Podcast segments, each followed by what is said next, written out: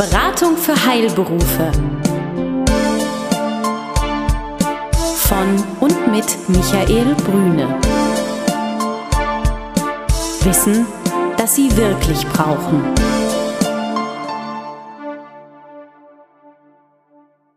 Guten Tag, meine Damen und Herren, hier spricht wieder Michael Brüne mit dem regelmäßigen Podcast der Beratung für Heilberufe.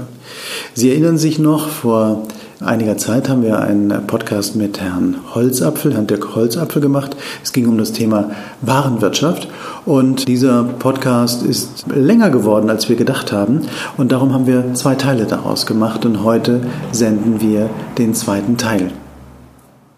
Die Situation, wenn ich sie noch mal kurz zusammenfassen darf, stellt sich heute so dar. Der Markt ist im Apothekenbereich, das heißt konkret in der äh, Beziehung Apotheke mit Großhandel wieder in Bewegung gekommen. Die Großhandlungen haben den Druck, äh, sich dort äh, verändern zu müssen, aus finanziellen Gründen heraus. Äh, logischerweise, weil ein Wirtschaftsunternehmen wie eine Apotheke auch muss Geld verdienen, sonst macht das alles keinen Sinn. Und Großhandlungen halten ja eine große Logistik vor und das muss ja auch irgendwo bezahlt werden. Logischerweise, das ist klar. Jetzt müssen wir nur schauen, dass das in einer fairen Atmosphäre abläuft, das heißt in einer partnerschaftlichen Weise abläuft. Und das bedeutet, dass beide auf einen ähnlichen beide heißt also Großhandlung und äh, Apotheker auf einen ähnlichen Informationsstand zugreifen können, um auch über die gleichen Dinge zu sprechen. Das ist auch, glaube ich, immer wichtig, um hinterher auch abgleichen zu können, welche Auswirkungen hat es eigentlich und worauf kann ich mich wirklich einlassen. Ja, bevor man nun äh, wie wild anfängt und versucht, bei anderen Großhandlungen äh, sein Glück zu suchen, ist es, glaube ich, immer gut, zunächst einmal mit dem, mit dem man gute Erfahrungen gemacht hat, darüber nachzudenken, wie können wir da vielleicht beide auf Augenhöhe zurechtkommen. Das ist, glaube ich, so Ihre Botschaft. Und wir haben einige Dinge, die der Apotheker selber, die Apothekerin selber tun kann. Äh, einmal natürlich äh, das Einkaufsverhalten nochmal zu überprüfen, dann aber auch zu sagen, äh, was machen wir mit unserer Überbevorratung, was machen wir mit der Warenlagertiefe, was machen wir mit dem Warenlager in verschiedensten Positionen überhaupt. Da ist es, glaube ich, manchmal auch gut, neben dem Alltagsstress, den Apotheker und Apothekerinnen ja heute durchaus haben, sich eine Unterstützung an die Seite zu nehmen, weil das kann durchaus auch mal zu kurz kommen. Und wir wissen ja nun, die Personalsituation in Apotheken ist äh, aus wirtschaftlichen Gründen aber äh, auch aus dem Mangel an Fachkräften ja deutlich geschrumpft in den letzten Jahren. Das heißt also, hier ist doch eine ganze Menge auch Bewegung für die Apotheken da. Das heißt also, dem Inhaber, der früher durchaus sich mit diesen Themen vielleicht sogar selber beschäftigen konnte, wenn er Lust dazu gehabt hat, hat gar nicht mehr die Zeit, weil er stärker mit administrativen oder sogar Verkaufsdingen beschäftigt ist. Und da können Sie auch unterstützen, Herr Holzapfel. Das ist sicher richtig, ja. Unterstützung, ich sag mal, bezieht sich hier nicht nur auf die Führung des Warenlagers. Das ist ein ganz entscheidender Punkt, weil hier geht es um Liquidität.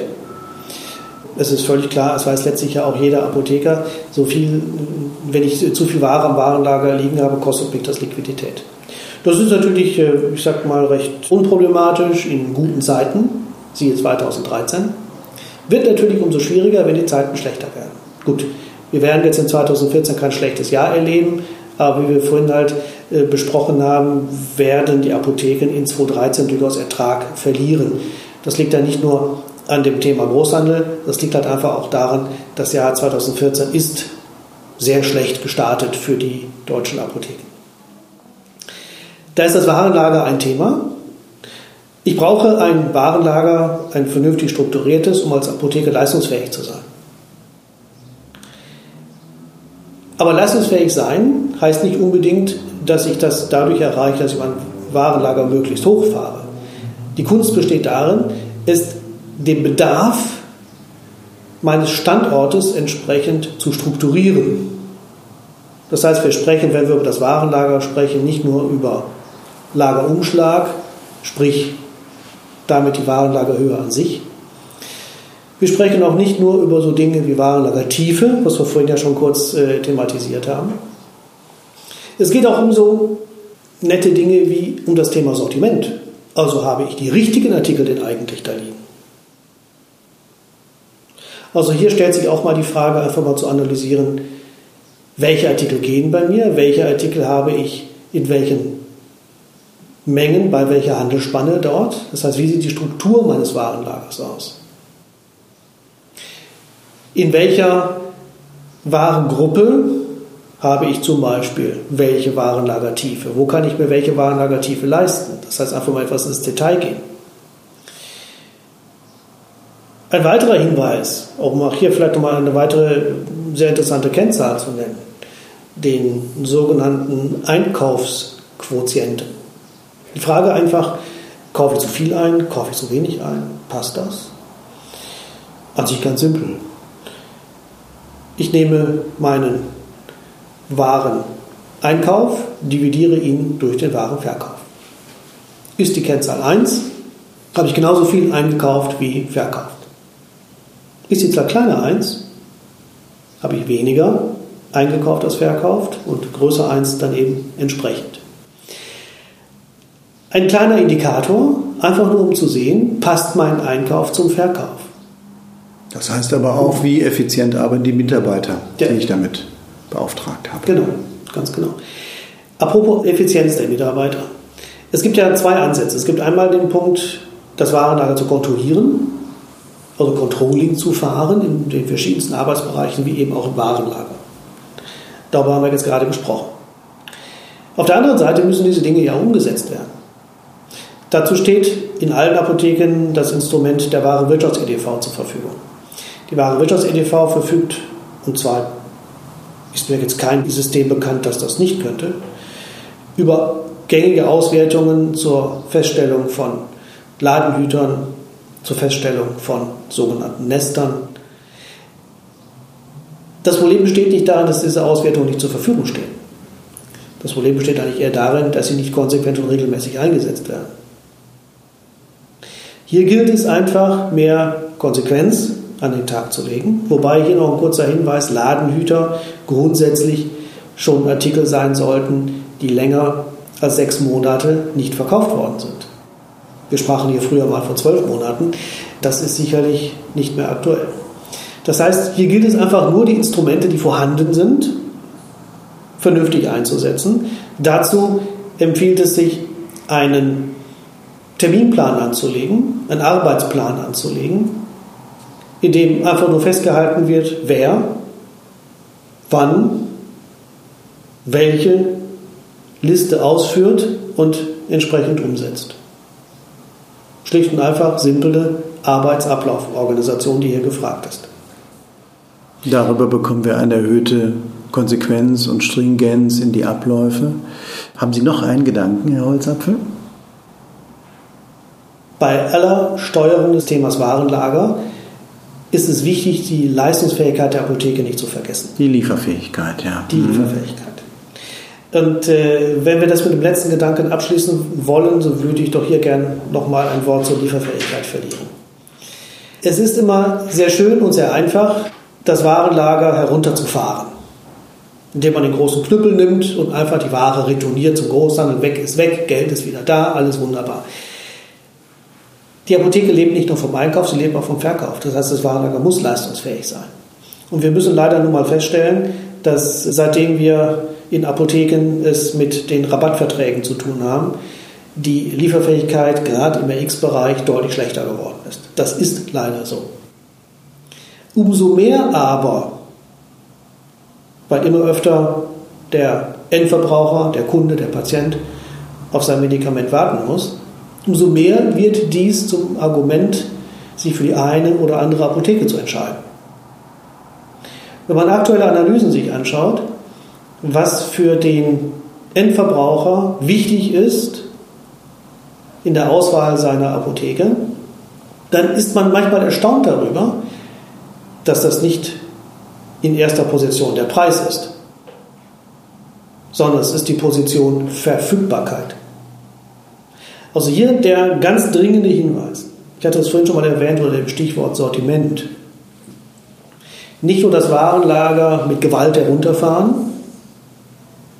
sondern es mit Strategien herunterzufahren, indem man zum Beispiel hier so Dinge wie die Warenlagertiefe beachtet. Das heißt, nicht Artikel rauswerfen, sondern Packungen.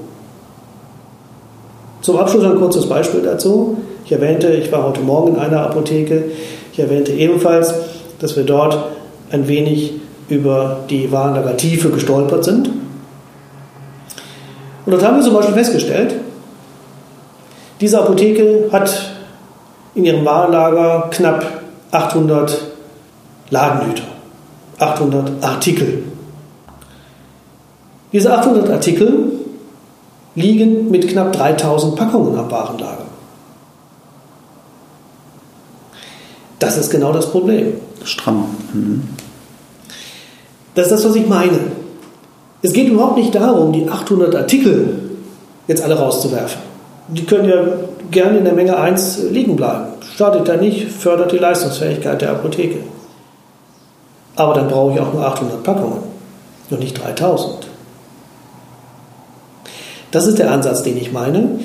Über diesen Weg bleibt die Apotheke leistungsfähig und führt trotzdem ein niedriges Warenlager.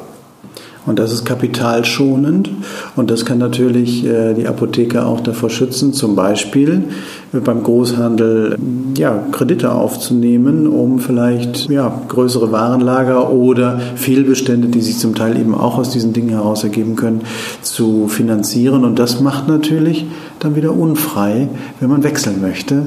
Und das ist vielleicht nochmal der letzte Gedanke, den ich Ihnen, liebe Hörerinnen und Hörer, auch nochmal an die Hand geben möchte, bevor ich Herrn Holzapfel ganz herzlich danke für unser heutiges Gespräch. Machen Sie sich frei finanziell vom Großhandel, versuchen Sie sich da also vollkommen autark zu zeigen, weil dann sind Sie auch auf Augenhöhe, dann haben Sie die Möglichkeit auch zu verhandeln, weil dann tatsächlich die Möglichkeit besteht äh, zu wechseln. Sonst sind Sie nicht wirklich im Schulterschluss mit Ihrem Großhandel auf natürliche Art und Weise. Ich danke Ihnen, Herr Holzapfel, ganz herzlich für unser Gespräch. Es hat mir Freude gemacht, heute mit Ihnen zusammen zu sein, hier in Berlin bei strahlendem Sonnenschein und wünsche allen Hörern eine gute Zeit und vielleicht noch ein letztes Wort, Herr Holzapfel, an Sie. Ja, lieben Dank, Herr Brüne. Also mir äh, hat das Gespräch auch sehr viel Spaß gemacht. Vielen Dank dafür. Mir ist es, wie soll ich es formulieren, ein Herzensanliegen, dass diese Dinge in Apotheken gerade zu einer heutigen Zeit umgesetzt werden. Es ist wirklich nicht schwierig, das Warenlager in vernünftige Bahnen zu bekommen, wenn man bestimmte Regeln benutzt. Bei Fragen zu diesen Themen stehe ich Ihnen natürlich jederzeit gern zur Verfügung und freue mich darüber, wenn ich die Abschlusszahlen der Apotheken sehe im Jahr 2014 und wir über weitere gute Zahlen reden können. Ja, das machen wir auch sehr häufig gemeinsam, meine Damen und Herren. Ich wünsche Ihnen eine gute Zeit. Alles Gute, bleiben Sie gesund. Auf bald. Besuchen Sie uns im Web. Mehr Informationen finden Sie unter www.beratung-heilberufe.de